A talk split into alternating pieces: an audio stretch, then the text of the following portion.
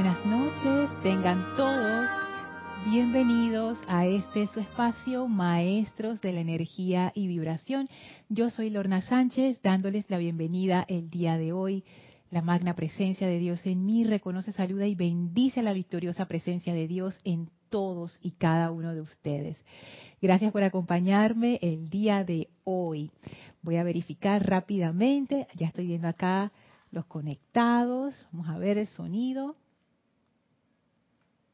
Perfecto, perfecto. Estamos súper. Elmi, que también me acompaña el día de hoy. Bendiciones, Elma.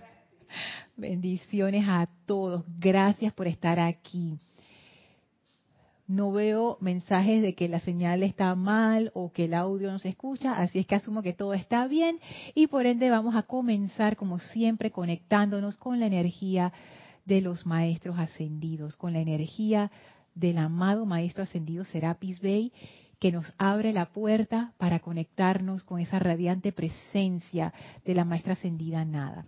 Así que por favor cierren sus ojos, relájense, tomen una inspiración profunda, exhalen, relájense, suelten la tensión del día, disfruten de esas respiraciones profundas esa oxigenación que trae calma, que trae paz. Lleven su atención a esa llama en el centro de su corazón, allí donde flamea la presencia de Dios en esa majestuosa llama triple y visualicen cómo esa llama se transforma ahora en una llama blanca, cristalina, maravillosa que envuelve su vehículo físico, etérico, mental y emocional purificando, elevando la vibración, resucitando el bien.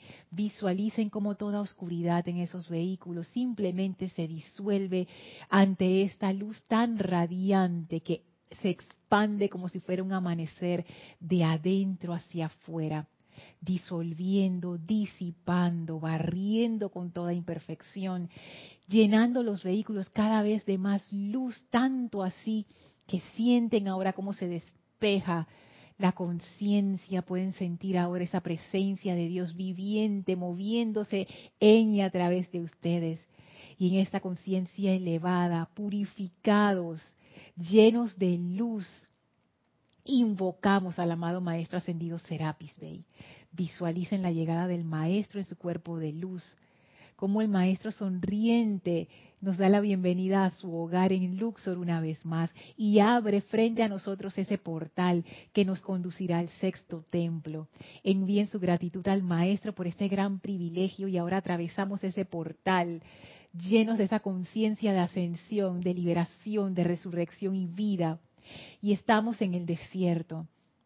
Ese desierto hermosísimo, con el camino dorado que serpentea en medio y al lado de nosotros la amada Maestra Ascendida Nada. Denle la bienvenida a la amada Maestra Ascendida Nada. Abran su conciencia, permitan que ella entre a ustedes. Permitan que su radiación se expanda en y a través de todos nosotros de esta clase, de estas palabras, de esta conciencia que vamos a compartir hoy, de manera que sea su enseñanza y su luz la que traiga esa comprensión divina que nos permitirá aplicar esto en nuestras vidas victoriosamente. La maestra ascendida Nada, feliz de vernos también una semana más, nos envuelve con su protección de amor divino y su amor impersonal. Y junto a ella vamos ahora andando por ese sendero de luz, compartiendo conciencia, llenándonos de su luz radiante y recibiendo esta bendición de amor impersonal que solo ella puede dar. Vamos a permanecer en este estado de conciencia jubiloso mientras dura la clase. Tomen ahora una inspiración profunda exhalen y abran sus ojos. Bienvenidos nuevamente a este su espacio, maestros de la energía y vibración.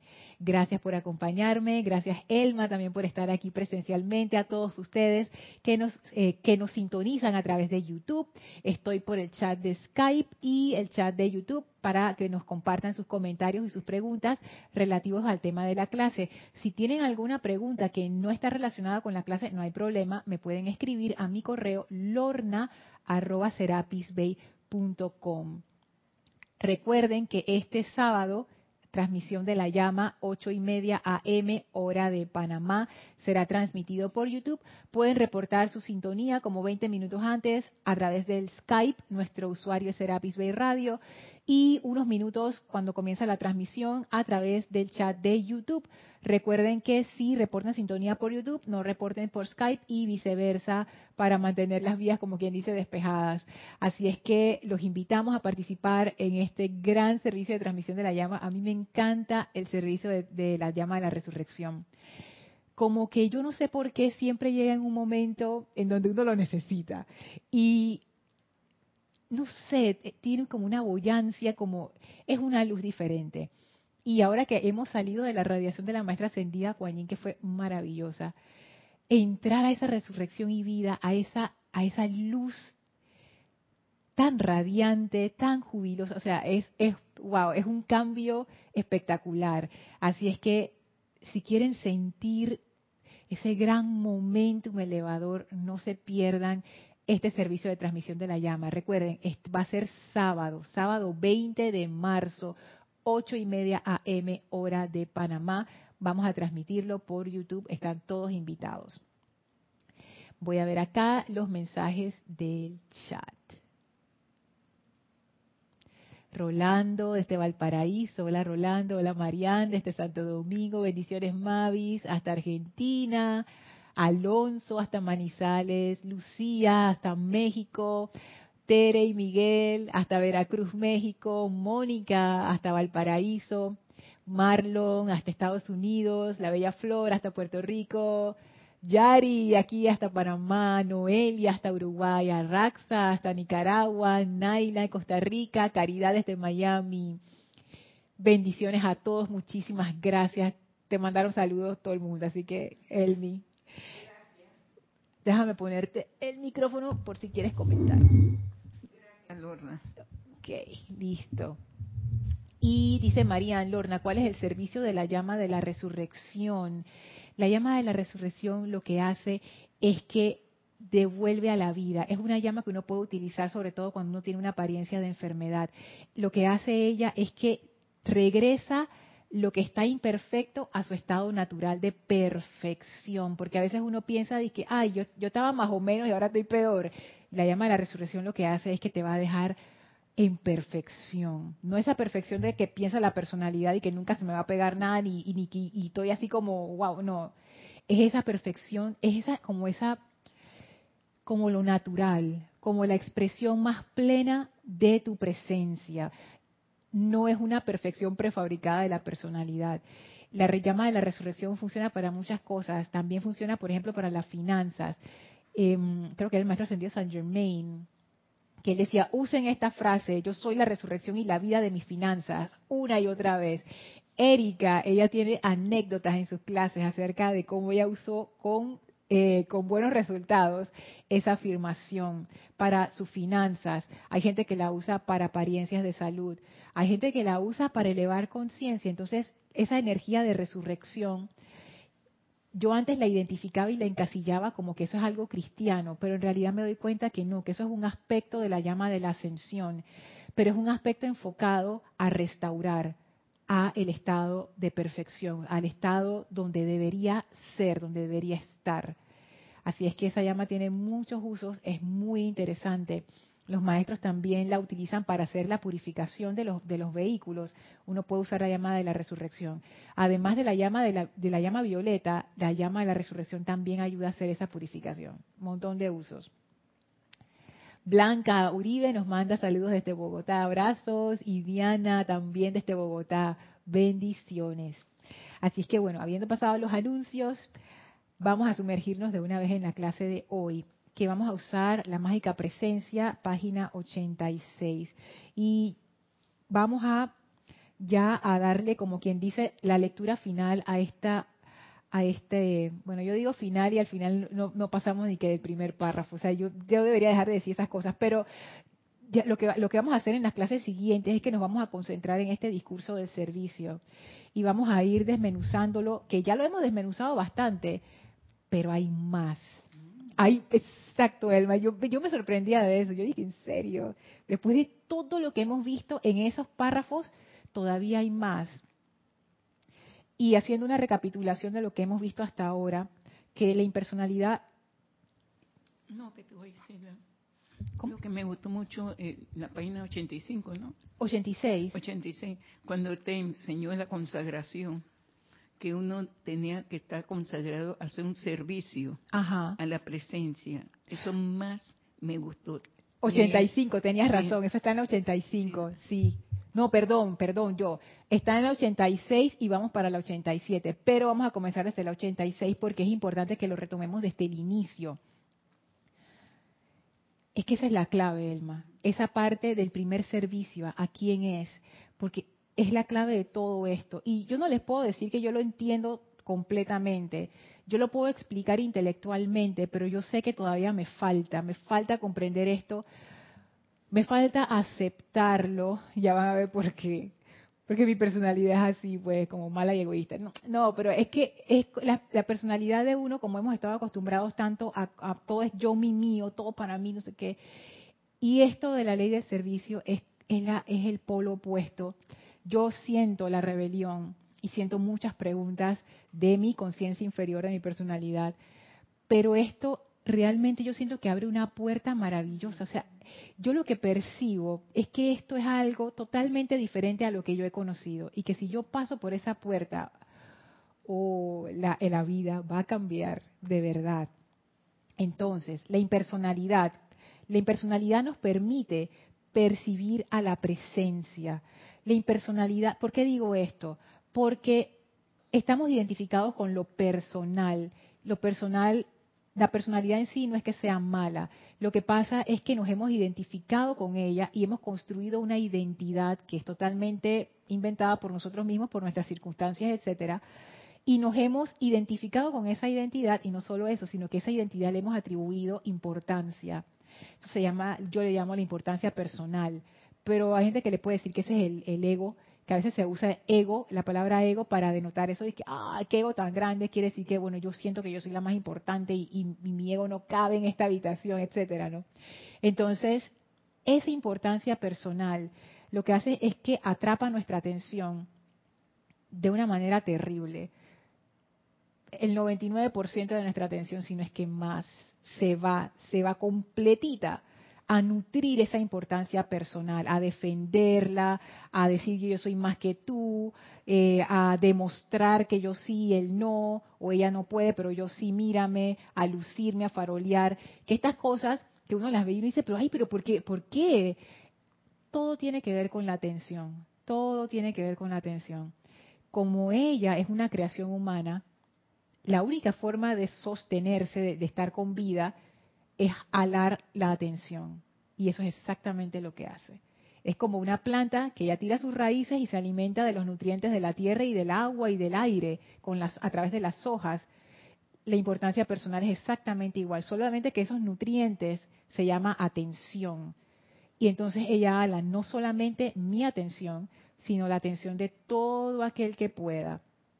Y por eso ella es capaz de sostenerse allí por dos cosas, porque siempre está alando mi atención y porque yo he pensado que ella es lo más importante que existe en toda mi encarnación y por ende es lo que más poder tiene, porque aquello que lo que yo le doy mi atención, le doy el poder. Entonces, la impersonalidad es como la cara opuesta de eso. Decíamos que esa importancia personal, esa falsa identidad es como tener un disfraz. La impersonalidad sería no sería cambiar de disfraz a un disfraz más bonito, la impersonalidad es quitarse el disfraz del todo. Y la impersonalidad es dejar de identificarnos con esas cosas particulares, con esas características a las cuales estamos tan acostumbrados y como, como que abrirnos a ese otro panorama que nos presenta la presencia. es dejar de identificarnos con un concepto de lo que nosotros somos y simplemente dejar como quien dice esa página abierta. Yo todavía no he encontrado palabras para explicar cómo, cómo es la impersonalidad.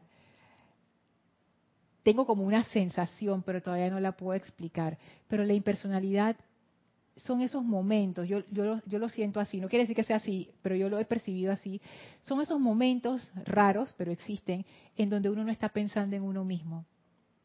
Puede ser que sea un momento eh, muy especial con alguien, en donde uno tiene su atención en el bienestar de la otra persona. Puede ser un momento en donde uno está viendo un atardecer o una cuestión de la naturaleza, así que es tan maravillosa que simplemente tu mente se detiene y tú dices, ¡Ah! wow, estos momentos de adoración. ¿Se acuerdan que hablamos de la adoración? Que tú estás así como, ah, allí uno entra en esa faceta impersonal, en donde la atención no está yéndose a la personalidad, ni a la importancia personal, ni a la identidad, está en el momento presente. Es lo que hablaba Kira en la clase de ayer. En ese momento donde mi ser no depende absolutamente de nada, no hay ningún concepto, no hay nada, simplemente yo soy. Eso sería, estoy tratando, la impersonalidad. Entonces, ahora vamos a meternos en el discurso. Página 86, comienza el maestro ascendido Saint Germain diciendo, la bendición del servicio divino es un gran privilegio pero recuerda siempre que tu primer servicio, el mayor servicio que puede existir, es el completo reconocimiento y aceptación de tu magna presencia yo soy, la poderosa luz dentro y encima de ti. Muy interesante cómo él lo pone, no solamente dentro, sino encima. Como quien dice, hay algo superior. O sea, no solamente es la vida que te anima a ti, sino que hay una parte de ti que tú no conoces, que es muchísimo más grande. Y esa parte es esa presencia. ¿Tú quieres decir algo, Elmi? Entonces, esto comenzaba, me acuerdo que comenzamos hace muchas clases atrás con este punto, que conversamos, pero ¿por qué? ¿Por qué el primer servicio? El mayor servicio, dice, el maestro dice el primer servicio y después dice el mayor servicio, o sea, es el primero y es el más grande que puede existir. O sea, si yo quiero hacer el máximo servicio en el mundo, ¿Cuál es? El completo reconocimiento y aceptación de tu magna presencia yo soy. No solamente en mí, sino más allá. Wow. Y entonces sigue diciendo, me gustaría que todos ustedes recordaran especialmente lo que ahora voy a decirles sobre el servicio hay varias cosas que la gente considera como servicio que en realidad no lo son del todo, sino que más bien son una mera esclavitud a la creación humana de ellos mismos o de otros. Esta parte a mí me hace gracia por la forma en que el maestro lo dice, pero lo dice pero es verdad, Lorna. Pero eh, sí, dice Elma que es verdad, pero es que es como así como tajante, como que destruye la, ilusión, pues, como que uno va ilusionado y el maestro dice, ¡Pah! eso no es servicio. Entonces, dice, hay varias cosas que la gente considera como servicio que en realidad no lo son del todo, sino que más bien son una mera esclavitud. yo cuando leí esto y todavía lo leo me, da risa, pero al mismo tiempo es que maestro se te pasa la mano, oye. Pero Lorna, más cerquita de mí.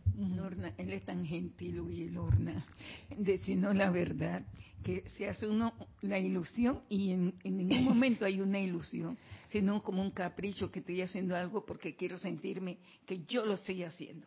No es por esa devoción, por ese amor, por esa adoración, no yo estoy haciendo el servicio porque yo soy bien importante. sí, y eso es bueno, Elma, yo no quería que me rompiera mi burbuja, pues, pero ya el maestro la rompió y Elma también. Entonces, sí, entonces dice, es una mera esclavitud. A mí esa palabra, eh, o sea, como que me pone a pensar, porque, como tú dices, Elmi, uno pudiera estar haciendo un servicio y que para lucirse y porque yo soy lo más importante, pero entonces el maestro nos dice, tú crees que tú te estás aprovechando de ese servicio para brillar. En realidad tú lo que estás, te estás es esclavizando. No te estás dando cuenta, te estás poniendo las cadenas. Y a mí eso me sobrecogió. él sigue diciendo, el llevar a cabo actos físicos para gratificar y satisfacer las limitaciones del yo inferior no es servicio. Nunca lo ha sido y nunca lo será. Dije, maestro, oye, ¿qué te pasa? Pero, pero, pero es cierto, es cierto. Y ahí nos toca cada uno de nosotros hacer nuestra listita de qué pudiera ser eso que él dice que no es más que una mera esclavitud a la creación humana. ¿Qué pudiera ser estos actos físicos para gratificar y satisfacer las limitaciones del yo inferior, que no es servicio, que nunca lo ha sido y que nunca lo será? Sí, Elmi. Sí, muy importante eso que estás diciendo. ¿Sabes por qué, Lorna? Porque tengo tanto tiempo de hacer los servicios de la limpieza y arreglar. Pero en mi mente, eh, yo lo hago no es por la gratificación de mi personalidad ni la gratificación de nadie. Yo lo hago porque yo estoy bien agradecida. Y yo como la presencia le voy a responder mi gratitud. ¿Cómo le voy a dar las gracias?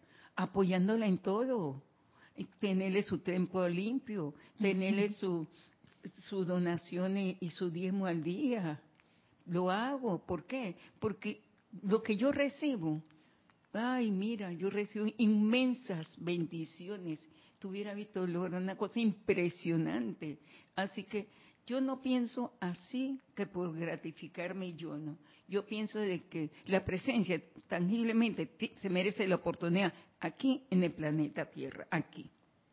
Eso que tú dices, Elmi, yo, bueno, no sé si se van a acordar cuando vimos el discurso del amado Jesús que él decía que el amor, esa lealtad a Dios era estaba basada en el amor y ese amor comenzaba con reconocer al benefactor, que cuando uno recibía esos dones y esas bendiciones, lo que surgía en uno era tanta gratitud y esa gratitud se iba convirtiendo en amor y ese amor te movía a la acción, a dar. Entonces, ese es el punto y el punto que dice el maestro es, si esto no están haciendo, de tu corazón de esta manera. Si tú tienes alguna motivación oculta para hacer lo que estás haciendo, eso no es considerado como un servicio por los maestros ascendidos.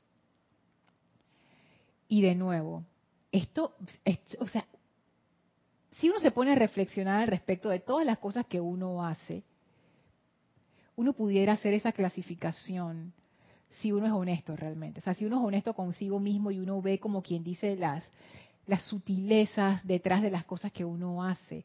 Y es más, antes, bueno, voy a leer los comentarios primero, pero antes de, meternos a esto, les voy a leer la definición de servicio, porque yo la tuve que buscar en el diccionario y en otros lugares para entender realmente, porque es una palabra que yo la uso, pero hasta ahora que estoy estudiando el discurso, yo, mm, o sea, ¿cuál será ¿Qué es lo que hace que algo sea un servicio? En el, estoy hablando del mundo externo, ¿no? de, nuestro mundo de todos los días. Un servicio versus un trabajo, por ejemplo.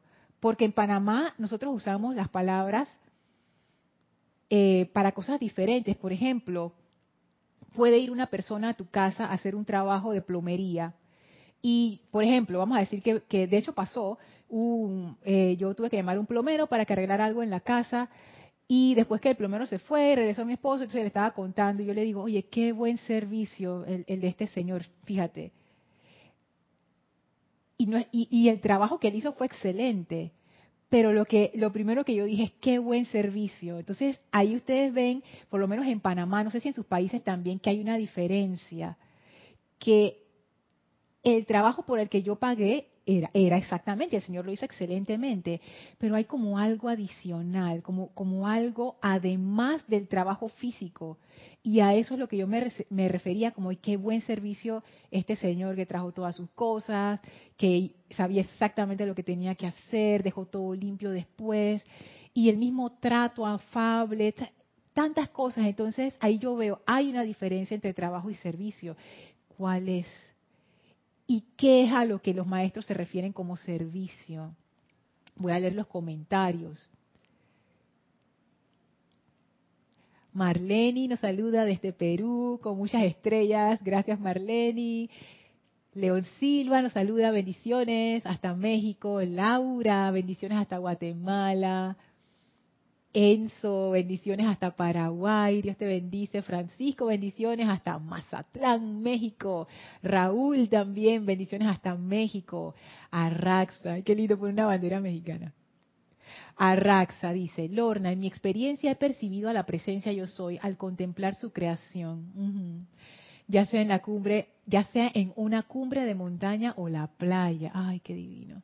También al participar en actividades del grupo o al compartir algo. Qué comentario tan bello. Tú sabes que de todo lo que dijiste, que, que a mí me ha pasado también, lo último es compartir algo. Hay veces que uno tiene estos momentos tan especiales, ya sea con su familia, con amigos, aquí en el grupo, en donde por esos instantes uno deja de pensar en uno y uno se como que comparte, o sea, simplemente comparte, como que tú te abres a la experiencia. Son esos raros momentos donde uno siente como una felicidad sin razón, la alegría de estar juntos, la alegría de compartir, no por nada especial, sino por estar. Yo siento que eso es, es sentir la presencia yo no creo que sentir la presencia de Dios sea algo, yo pensaba antes que era algo como sobrenatural y extraño, pero he llegado a pensar que no, es lo más natural que hay. Lo que pasa es que como no estamos acostumbrados, nos parece que esas experiencias son especiales. Pero si nuestra mente estuviera en calma y nuestra atención estuviera controlada, estuviera en el momento presente, siempre estaríamos en la presencia. Y podríamos escuchar esa voz interna guiándonos en todo momento. Dice Diana, Lorna, exacto, ese es el primer servicio al reconocer la presencia, es porque nos hemos identificado con ella. Yo pienso, ¿sabes qué, Diana? Eso es algo que viene, bueno, yo no voy a decir que viene más adelante, porque digo que viene más adelante y viene como tres clases después, pero eso es algo que trata el discurso. Que al final tú te das cuenta, y eso me acuerdo que lo dijo, creo que fue Yari Vega, que como todo es la presencia, llega un momento en que tú te das cuenta de eso y lo único que tú puedes servir verdaderamente es a la presencia, porque la presencia lo es todo. Pero eso no es un juego de palabras, eso es como un estado de conciencia, es algo que una realidad. Sí, exactamente, es algo que tú percibes y te das cuenta, esto es real. La separatividad es la ilusión, lo real es esto, que somos uno. Y ahí el servicio se transforma.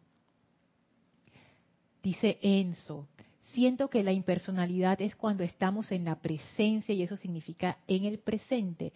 O sea que en todo momento que estemos conscientes del presente, dejo de ser la personalidad porque no se identifica con nada, simplemente es. Me encanta eso. Es que lo has puesto de una manera como si fuera una fórmula científica. Está claro.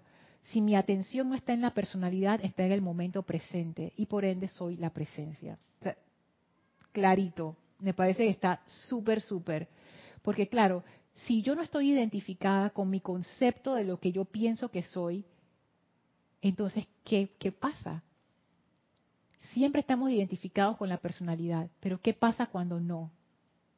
Uno puede percibir lo que uno verdaderamente es, que no es un concepto, que no son características personales o particulares, que no es algo que uno puede definir, esto que nosotros somos es como la corriente de un río.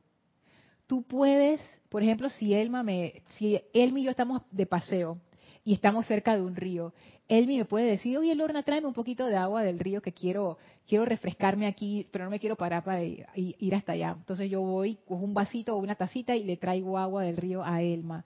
Pero si Elma me dice, oye Lorna, tráeme un poquito de corriente del río, porque yo quiero sentir esa corriente, ¿cómo le voy a traer la corriente a Elma? Aunque la corriente, yo la estoy viendo, el agua se está moviendo, esa es la corriente, y uno pudiera decir que la corriente es un fenómeno físico, sí, trata de agarrarla. ¿Cómo tú agarras la corriente? Tú puedes agarrar el agua, pero la corriente no. La presencia es algo así. Tú la puedes percibir con tu mente, tú la puedes percibir con tu cuerpo, pero no la puedes agarrar. O sea, la mente no la puede agarrar porque no es un concepto. El agua sería como un concepto, tú lo la mente lo puede agarrar pero la presencia no, la presencia trasciende eso. Entonces la presencia es realmente para ser experimentada, no para ser clasificada en un concepto. Ella no puede, no, tú no puedes tú no puedes eh, congelar la corriente. Yo no, yo no puedo parar la corriente y decirse, Elma, mira, aquí está, ya te la traje. Porque la corriente es movimiento. Algo así. Es una analogía ahí de la presencia. Entonces la presencia, lejos de tratar de identificarnos con otra cosa, la presencia es simplemente energía en movimiento. Y yo pienso que por eso es que los maestros nos llaman a nosotros, los seres no ascendidos, corrientes de vida. Aquellos que tienen más tiempito en la enseñanza se habrán encontrado con ese término. Ellos nos llaman así corrientes de vida. Corrientes de vida. La vida es otra cosa que tú no la puedes agarrar. ¿Qué vas a agarrar? Tú la percibes, la reconoces, el reconocimiento a la presencia que alguien mencionaba, creo que era, creo que era Diana. La reconoces, pero no la puedes atrapar. La puedes percibir y experimentar. Y eso, y, y eso es lo que se supone que hay que hacer, Elmi. Bueno, yo te voy a decir una forma que yo al principio cuando empecé a caminar en el sendero, había, yo tenía que aclarar esas dudas que yo tenía, esos mismos que sobre la corriente, la, la energía, la presencia. Entonces yo comencé a ver en la naturaleza, en los árboles, mm. porque viene el periodo de la primavera y empiezan todo a florear, los árboles empiezan a dar su fruta. Entonces yo veía esa manifestación, ellos que a pesar que eran elementales hacia la presencia. Y ellos no le decían la presencia, presencia, ¿cómo te voy a agradecer? ¿Cómo me voy a manifestar? Sino ellos eran. Aquí está. Elma, eso que Elma acaba de decir es otra forma de ver el discurso que vamos a estudiar. Es exactamente eso. Sí, y entonces ese el, el amor y gratitud que los elementales sienten hacia la presencia, pero ellos no se pueden expresar ni pueden decir nada, sino su acción aquí está. Y esa acción es la que yo siempre me preguntaba, y gracias Padre, que me ha dado esa idea, cómo yo resolver esa gratitud a la presencia. Por eso te decía que yo lo hago por agradecimiento y por bondad y por amor, pero no a cambio de nada. Y me siento feliz, tuviera visto. Ella me recompensa porque la alegría que me va invadiendo es bien grande. Sírvele la presencia un día para que tú veas con, esa fe y ese fervor que vea. Te vas a sentir feliz como que si te has ganado algo inmenso en la vida. ¿sí? Claro que sí, porque primero, cuando uno está haciendo las cosas por amor, es una expresión natural de nuestro verdadero ser. Ahí no hay ninguna interferencia, nuestra energía está fluyendo, mira, rápido, veloz, feliz.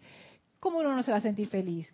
Y lo segundo es que nuestra atención, al estar en el amor, está en lo que estamos manifestando, está en el aquí y en ahora. No está pensando en la personalidad y como nuestra atención no se está yendo a la importancia personal, somos felices. Porque la infelicidad está cada vez que ponemos nuestra atención en la importancia personal, que nunca se satisface, que nunca está contenta, nunca, nunca. Entonces eso que son conceptos que los maestros nos han hablado desde el inicio, pero yo no los comprendía.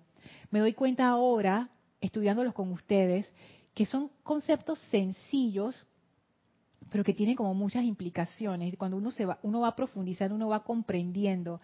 Por ejemplo, el concepto de la atención es un concepto sencillo de comprender, pero cuando tú lo empiezas a poner en práctica, tú te das cuenta de lo poderoso que esto es, porque al final no hemos dejado de hablar del control de la atención. Es, es simplemente eso. ¿Dónde está mi atención? Eh, ¿Ya? Si pudiéramos resumir todo esto de la enseñanza, siento yo, esa sería la pregunta. ¿Dónde está mi atención? A ver, dice Marian, Lorna, me recordaste cuando fui evangélica. Marian, tú sí has tenido historias, oye. ¿Qué, ¿Qué jóvenes iban a la iglesia en falsa adoración y era para enamorar a las chicas. que los jóvenes iban a la iglesia en falsa adoración para enamorar a las chicas. Ay, ay, ay. Tú sabes que en los libros de los maestros, creo que es en la voz de Yo Soy, no me acuerdo en qué tomo, hay una advertencia acerca de esto. No vengan a las reuniones para estar buscando esposa ni esposo no traigan esa energía a los grupos. Y eso, eso es algo que aquí en el grupo es como una es como una regla no dicha, pero que todos los que entran aquí la saben. Ojo con esa energía. O sea, aquí uno viene buscando respuestas, aquí uno viene para desarrollar su sendero espiritual, aquí uno no viene para estar haciendo vida social, ni buscando chicas, ni nada de eso. Lucía dice, ¿cómo pasar de un servicio por necesidad o cómo a la fuerza, a cómo pasar de un servicio por necesidad o a la fuerza a hacerlo por amor? Ya vas a ver cómo. Y para ponerlo rápido, porque puede ser que lo veamos hoy, pero puede que no, Lucía, todo está en la actitud con la que uno está dando el servicio. Cuando uno lo está haciendo por obligación, y yo sí tengo experiencia en eso, o lo está haciendo, como tú dices aquí, a la fuerza o por necesidad, pero es que eso de por necesidad realmente es a la fuerza, porque cuando uno hace cosas por necesidad no necesariamente quiere decir que uno se siente obligado. Por ejemplo, yo me baño por necesidad, porque si no me baño aquí en Panamá, que uno pase, disque, porque en otros países muy fríos uno, uno puede irse y que hasta un par de días sin bañarse, pero aquí, oh, que la gente suda aquí, el calor te hace sudar no, no, no es responsable. Entonces yo me puedo bañar por necesidad, pero no quiere decir que yo estoy obligada, no. Entonces realmente veo que la pregunta tiene que ver con hacer cosas en contra de mi voluntad. Estoy haciendo esto porque me obligaron, estoy haciéndolo porque no me gusta, pero lo tengo que hacer. En la conciencia, el mensaje que hay es, estoy atrapada, estoy atrapada, estoy atrapada, estoy atrapada. No quiero estar aquí, pero no puedo no estar aquí y te sientes así, te sientes atrapada. Lo que te voy a decir, esto yo lo he vivido por experiencia. Puede que tú no me creas cuando te lo voy a decir, probablemente no. Yo no me hubiera creído a mí misma si me lo hubiera dicho sin haber pasado por la experiencia. Y quizás suena hasta como hasta cruel, pero yo me di cuenta de mi experiencia que es así. Uno nunca está atrapado. Uno puede pensar que uno está atrapado en una situación. Uno nunca está atrapado. La mente de uno es la que uno está atrapada. Ahí es donde está el, la esclavitud. Esa esclavitud que él habla son una mera esclavitud a la creación humana. Hemos transformado la oportunidad de servir en una esclavitud. Porque pensamos que es algo que tenemos que hacer obligado. Y no tiene, no tiene nada que ver con eso cuando uno está haciendo algo a la fuerza, lo primero que uno ha de preguntarse es, si yo no estoy feliz haciendo esto, ¿qué hago aquí? Ah, es que no tengo otra opción. Eso es mentira. Eso es falso. Eso es falso. La mente te va a decir, no, es que es cierto, no tengo otra escapatoria, no tengo salida. Y eso es falso. Y si uno sigue escuchando la mente, uno se deprime cada vez más, se siente cada vez más encerrado hasta que uno se colapsa en sí mismo, se deprime y cada vez va más profundo, más profundo, más profundo. Lo que uno ha de hacer es empezar a buscar opciones para salir de ese estado de conciencia. Y lo primero es decirte a ti misma, Lucía, tú no estás atrapada. No tenemos por qué hacer esto. Busquemos otra opción. Es que, y la mente te va a decir, es que no hay ninguna otra opción. Sí hay opción. Y hoy voy a empezar a buscar esa opción. Y no es tanto el cambio de actividad, es el cambio de actitud. De salir de una actitud en donde yo me siento una mera esclava de la creación humana a una actitud que dice, bueno, parece que temporalmente estamos así aquí, pero esto es solamente temporal, yo voy en otra dirección yo me voy por otro camino y voy a empezar a buscar ese camino donde es. Asumir el mando y el control de tu energía y de tu vida. Uno nunca está atrapado. Esa es una experiencia que a mí, wow, fue una, fue una de las experiencias más difíciles por las que yo he pasado, pero en realidad nadie puede asumir el mando de tu vida si no eres tú misma. Tú puedes desear que otra persona lo haga, que venga el hada madrina, que alguien te dé un mejor trabajo, y al final, si uno no supera esta condición, uno siempre va a quedar en el mismo hueco. Lo que hay que salir es de esa conciencia. Servir es una oportunidad maravillosa. No tiene por qué ser una mera esclavitud a otros, que en realidad es una mera esclavitud a la actitud que uno mismo tiene. Dice Marlene, el servicio verdadero es amoroso, lleno de alegría y saltas de alegría por hacerlo. Es algo que amas hacer por el simple hecho de hacerlo tan fácil y no pides nada a cambio. No, es que la recompensa del, mismo servicio es, es, eso, hacerlo ya es la alegría. No necesitas nada a cambio. Dice Enzo, siento que el servicio en cuanto a lo que los maestros se enfocan se refiere cuando permitimos que la presencia o el Cristo sea quien desarrolle la actividad del trabajo, no solo la personalidad. Así es, va en esa dirección. Y como vamos a ver en el discurso, eso requiere un cambio de conciencia. Y por eso la impersonalidad que estudiamos antes era importante para hacer ese cambio de conciencia.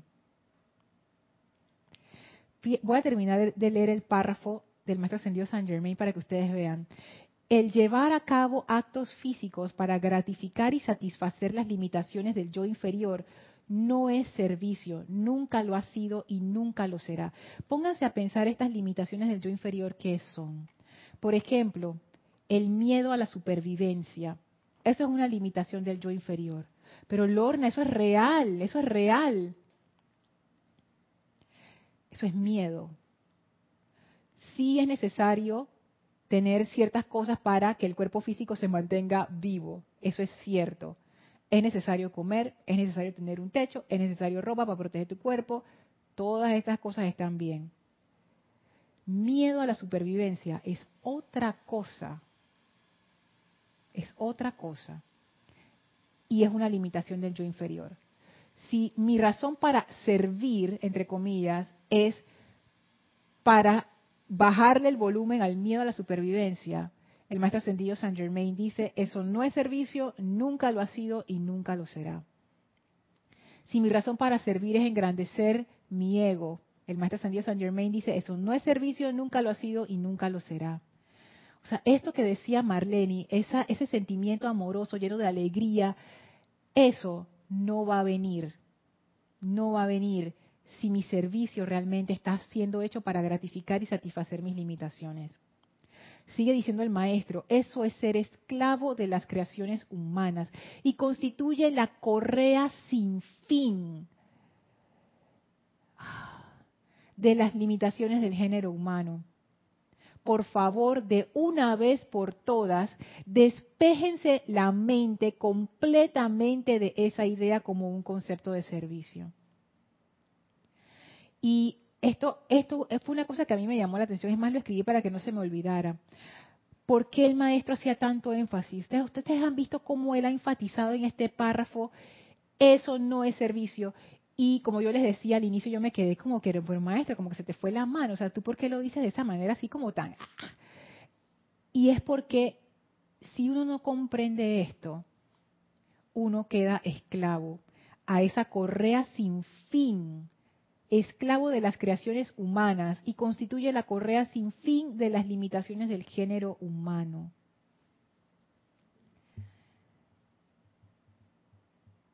Si, lo, las acciones y los actos que yo estoy haciendo realmente no nacen de esta conciencia de dar, de gratitud, puede ser remunerados o no. O sea, no esto no depende del dinero, no tiene nada que ver con remuneración. No es de que, ah, es trabajo si me pagan, pero es servicio si no me pagan. No. Esto es la actitud, el estado de conciencia con el que uno hace las cosas. Y el maestro aquí yo siento que nos hace una advertencia. Ojo con el estado de conciencia que tienes, Lorna, al momento de dar. Porque si tu estado de conciencia es gratificar y satisfacer las limitaciones del yo inferior, te estás esclavizando, te estás enredando en una correa sin fin, mira bien lo que estás haciendo, no vas a encontrar liberación por ahí. También si lo estás esperando de recibir algo a cambio de algo. Que ese es peor. Sí, porque muchas personas lo llegan a hacer. Voy a hacer esto a cambio de esto. Exacto. Quiero recibir esto. Necesito esto. Y, la necesidad nada de eso no te va a dar respuestas ahora. Ah, ah la respuesta de tu servicio lo va a ver después de 20, 30 años en recompensa de gratificaciones que la gente te brinde y tú dices, ay, mira, yo no pensé recibir esto, no pensé que me iban a dar esto. Te lo digo por experiencia. A veces yo recibo cosas que yo no, pero si yo no estoy esperando esto, y yo te dije, Lorna, Yo hago las cosas sin esperar nada y mira todo lo que llega. Porque cuando uno lo da en el espíritu del amor, el amor es abundancia, el amor trae más amor, el amor tiene esa característica. Y eso que tú dijiste de, hacer las cosas, por ejemplo, yo, yo, le, yo voy a ayudar a Elma, pero es porque yo después le voy a pedir un favor. Entonces, como yo la voy a ayudar ahora, cuando yo le pida el favor, ella no me puede decir que no. O sea, todas estas cosas y maquinaciones de la mente de bueno que, digo, todos conocemos estos casos, ¿no? También está la parte de la dependencia emocional. Cuando yo necesito que, o sea, estoy como, como tan identificada con ese pequeño yo que casi que me mato por el reconocimiento de las demás personas. Y eso también yo lo he visto. Personas que hacen de todo por todo el mundo y pareciera que fuera altruista, pero no. Porque siempre hay detrás de eso como un amarguito, como que, oh, tanto que yo lo estaba esperando y no me lo hizo. Ajá. Y a veces eso está, hasta más sutil. Por ejemplo, oye, tanto que lo ayudé y mira, pues oh, yo sí me sacrifico por esta familia y qué va. Estoy esperando gratificaciones. Sí. El amor que uno siente que necesita, ese amor fundamental y primigenio, jamás puede venir de otra persona. Noten que dije persona, personalidad, persona, nunca ni de la propia ni de la de otro. Eso es algo del ser. Dos seres compartiendo se genera una cantidad de amor impresionante. El amor de, que tú sientes cuando eres esa presencia.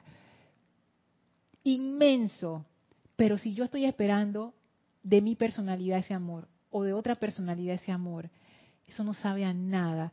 Jorge siempre usaba ese ejemplo. Es, es que servir servir agua con una jarra vacía. Y tú dices, pero si me sirvieron agua, ¿por qué, todavía tengo sed? Es, ese es el amor de la personalidad. Tú sabes que yo le pregunto a Augusto, porque Augusto donde llega aquí a Serapi va buscando un machete y va buscando una máquina de cortar hierro y va cortando y va pintando y va haciendo. Y Augusto, ¿y qué tú sientes? Ay, Elma, esa alegría la siento y nunca la he sentido en otro lado, nada más aquí déjame hacer las cosas, Elma, qué feliz me siento. Pero mira que él va buscando qué hacer y va arreglando y va este, solucionando todas las situaciones, porque dice que él se siente gozoso y feliz, que es una alegría que le invade. Que eso es lo que decía Marlene, es así tú reconoces cuando el ser, y no, y no es que sea fácil, no es de que, de que, ay, estoy cortando la hierba o estoy haciendo esto y no me canso y no me da hambre y no me da sueño y no, no. eso requiere esfuerzo físico, pero el estado de júbilo es tal que se hace con amor y se sobrelleva con amor y, y, ya. Hay cosas que son muy difíciles de hacer, difíciles quiero decir que son complejas o complicadas y uno tiene que estar ahí como metiéndole la mente o la mano la cosa para que funcione, pero cuando uno lo está haciendo con amor, uno lo disfruta, lo disfruta. Voy a seguir los comentarios. Que ya son las 7 y 50, Elma. Ay, Dios mío. Y mira, nada más llegamos y que, que dos párrafos. Y eso aquí vas a avanzar. Sí, pero, pero, por suerte no lo dije. Ya, yo ya estoy aprendiendo. A ver, me quedé con con Enzo. Dice Yari, la presencia se siente, se practica. La energía de la presencia la recibimos para calificarla en bien, perfección y orden divino. Así es. Y sabes que, Yari, esa, califica, esa energía de la presencia que calificamos tiene que ver con el servicio. Es, que el servicio realmente es como la emanación natural de tu ser. Marian dice, ay Lorna, eso que acabas de decir sobre sentirse atrapado es un mensaje para mí. Gracias Padre y a ti. Marian, ay, que tú no sabes, tú no sabes, yo pasé por ese ese valle, ¿cómo, que, cómo se dice que la Biblia dice que el valle de la sombra y de la muerte, una cosa así? Porque sí, uno puede caer en ese estado de conciencia, pero hay decretos, hay, hay varios decretos que lo dicen, en el volumen 1, por lo menos me acuerdo uno, que dice, yo soy libre. Y uno hace ese decreto como que, como lo, lo dice por decir, yo soy libre, yo soy libre, yo soy eternamente libre, gran yo soy universal. Y uno lo repite y lo repite y lo repite como dice Kira, como papagayo. Me da risa cuando Kira dice eso. ¿Qué es lo que está diciendo ese decreto? Que nunca estás atrapada. Nada te puede atrapar. Por eso es que somos libres. Pero uno no acepta la libertad. Nos da miedo ser libres. Y hay una falsa seguridad en sentirse atrapado. Pero en realidad nosotros somos libres. Y asumir esa libertad requiere dar el salto, requiere un salto. O sea, uno no puede quedarse atrapado y ser libre, no. Y ese estado de libertad es que ya uno no tiene miedo, ya uno no está dependiendo de lo externo para que determine mi estado interno. Uno es y lo que uno es determina el resto de las cosas. O sea, uno se vuelve un ser creador. Que eso es lo que es, un ser creador. Lo otro es un ser recreador, que somos lo que, lo, que mayormente, nuestra conciencia mayormente es. Ah, Elma me dijo algo feo, me tumbó. Que el gobierno hizo no sé qué, ah, estallé en ira. Que mi papá no sé qué, me puse triste. Sea, todo lo externo determina cómo yo me siento, cómo yo reacciono, lo que yo pienso, lo, cómo actúo. Un ser creador es al revés. Mi estado interior es lo primero y yo lo controlo. Pega esa presencia que yo soy, vamos. Y ese estado de conciencia, que es con la presencia, que siempre es elevado, que siempre es optimista, que siempre es como que vamos a resolver esta situación, yo soy libre, vamos, pone en orden todas las cosas en lo externo. Entonces, estas cosas son, eso, estas cosas son palabras hasta que a uno le pasa. Y cuando uno lo experimenta y uno dice, ah, ya, entiendo por dónde va la cuestión. El maestro ascendido Saint Germain es, es especialista, como lo acabamos de ver, para quitar ese montón de, de ilusiones que uno se hace y mostrarte la verdad. Y decirte, Marianne, tú eres libre, eres libre, vuela, eres libre. Raúl dice, algunos de ustedes han sentido lo que yo al principio cuando empezaba a meditar, uf, a meditar otra vez. La obligación. Eh, Raúl, tú sabes que a mí me, me pasó por mucho tiempo que meditar era como que, ay, sí, ya es hora de meditar. Pues como yo lo hacía en la mañana, uno se levanta y todavía como con un poquito de sueño, entonces dije, ay, no, yo no quiero meditar yo me acuerdo el día en que yo me di cuenta que ya yo no lo estaba haciendo por obligación. Y fue un, día en que, en que yo estaba de viajes. Y entonces, eh, el día anterior yo no había meditado porque nos habíamos parado temprano, me puse yo para agarrar el vuelo, no sé qué, y bueno, ya el día, ya el día siguiente ya estábamos donde íbamos a ir. Y entonces yo dije, ¿medito o no medito? y yo sentí como el deseo de hacerlo. Y después yo me quedé pensando, pero qué cosa, ¿no? Porque antes mis vehículos como que, no, yo no quiero no sé qué, y ahora era lo contrario, eran los mismos vehículos internos y que, ¿por qué no vamos a meditar? ¿Por qué? Porque yo, yo quiero meditar. Entonces dije, bueno, vamos a meditar pues. ¿Qué era, Raúl? Lo que decía Marlene. Yo había empezado a sentir el gozo de la meditación. Por fin mi mente empezó a quietarse lo suficiente para yo empezar a percibir estas sutilezas de la presencia. Empecé a entrar en el momento presente, empecé a sentir cosas que no había percibido antes. Ahí fue que yo empecé a amar la meditación, porque ahí, ahí, ahora sí. Y ya no tuve que hacer ningún esfuerzo, y desde ese entonces ya no tengo que hacer ningún esfuerzo para meditar. Yo me levanto y yo lo quiero hacer, porque es eso. Ese, es como mi momento de, de comunión del día para experimentar esta energía de vida. De nuevo,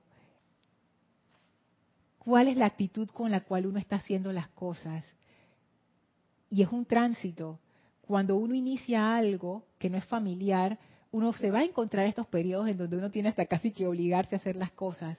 Pero eso es temporal. Llega un momento en donde cuando uno está haciendo la cuestión bien, uno llega al punto donde dice, ah, ahora sí, y ahí te enganchas y sigues. Diana dice, que para, pero para mí el hada madrina es la presencia. Es que de verdad que es como un hada madrina. Yari dice, el verdadero servicio es con la energía de la presencia. La recibo prístina, pura, debo elevarla aún más, como lo hizo el amado Maestro Ascendido Jesús. El Padre y yo trabajamos juntos, servimos juntos. Ah, Esa me encantó. El Padre y yo servimos juntos. ¿Sí? Es que así es. Porque si tú eres esa presencia a través de este vehículo físico, ¿qué es lo que se expresa allí si no es esa presencia? Caridad dice, Raúl Niebla, sí, a mí, dice Caridad, a mí me pasa lo de la meditación, o cuando leo tengo que repetir. Es que eso, eso pasa cuando, por ejemplo, en los decretos, cuando uno está haciendo los decretos mecánicamente, uf, uno hace decreto, decreto, y después dice que ya yo dije este. Entonces ahí uno ha de ser responsable, poner tu atención en el decreto y, y la clave de nuevo, ¿por qué yo estoy haciendo este decreto? Y este decreto que yo estoy haciendo, ¿qué significa? Porque si no significa nada para ti, no lo vas a hacer con, esa atención. O sea, no va a llamar tu atención y como tu atención no está ahí, no, no tiene ningún poder, uno está perdiendo su tiempo. Dice Caridad Lorna, si tú supieras lo que me ayuda en tus clases desde que te encontré a ti y a todos los hermanos con estas clases maravillosas de los maestros ascendidos. Muchas gracias porque ahora aprendí a ser libre. ¿Sabes, Caridad? Estamos aprendiendo a ser libres. Yo cada vez siento que aprendo más lo que es ser libre. Antes yo pensaba que ser libre era no estar presa, ¿no? Presa físicamente. Y que, ay, yo puedo hacer lo que yo quiera. No, o sea, ser libre es un estado interior realmente. Diana dice, creo que todos estamos pasando por altos y bajos tales que cuando escuchamos la enseñanza se nos da la oportunidad de hacer conciencia para dejar de vivir como un yo-yo. yo, yo, yo, yo, yo. Exactamente, exactamente. Y esa es una oportunidad que se nos da. Y como toda oportunidad, no es obligada. Y esa oportunidad es como que alguien te, dé la mano para subir. Por ejemplo, tú estás en, una, en un lugar bajo, un escalón abajo, y la persona te da la mano para subir al escalón de arriba. O sea, tú tienes que estirarte para agarrar esa mano. Y tú tienes que hacer tu, esfuerzo para impulsarte para que la persona te pueda alar también. Porque imagínate, una persona que te da la mano dice dame la mano que te voy a ayudar. Y tú dices está bien. Y lo que haces es alar a la persona de arriba para abajo. Oye, o, no te mueves y que estás ahí parada esperando a que te alen. La idea de esa ayuda es una ayuda en conjunto. O sea, yo te doy la mano, pero tú te impulsas y las dos salimos del, del te, te saco de ese hueco, ¿no? Y sales tú también. Entonces, esto, o sea, es esto. Dice que es, esto es lo que decía Diana, que estamos pasando por altos y bajos, pero se nos da la oportunidad de hacer conciencia. Y ese hacer conciencia quiere decir hacer un cambio en nuestra forma de pensar y de sentir. Uh fervorosos de nuestras aplicaciones, dice el amado gran director divino, así es. Que yo me acuerdo cuando yo leí ese discurso y me acuerdo, creo que fue Erika la que lo dio en unos ocho días de oración, la aplicación fervorosa. Yo he aplicado eso y de verdad que da resultados. Bueno, yo creo que vamos a dejar la clase hasta aquí porque ya lo que sigue es lo que dice el maestro acá. Les digo con toda franqueza y honestidad que no lo es. Eso es acerca del, del, mal llamado servicio. Una de las maestras ascendidas, que es Lady Nada, ha dicho, y entonces ahí viene el discurso de la maestra ascendida Lady Nada, que ya veremos en la clase siguiente. Así es que bueno, nos quedamos con esto de lo que no es servicio y que en ningún momento estamos atrapados. O sea, el servicio no, no, según lo entienden los maestros ascendidos, no es algo que te atrapa, es algo que te libera libera no tanto de que te libera como un preso de que ya salí, no, no. Es en el sentido que usa el maestro ascendido Saint Germain de la llama de la liberación que libera los talentos que hay en ti, o sea, libera la presencia de Dios a través de ti. El servicio libera, libera esa energía de la presencia, te hace desarrollar tus talentos, te hace desarrollar tu capacidad, que es la única razón por la que encarnamos realmente. Así es que bueno, muchísimas gracias por todos sus comentarios. Vamos a despedirnos de la maestra ascendida Lady Nada. Por favor, cierren sus ojos y visualicen a la maestra junto a ustedes.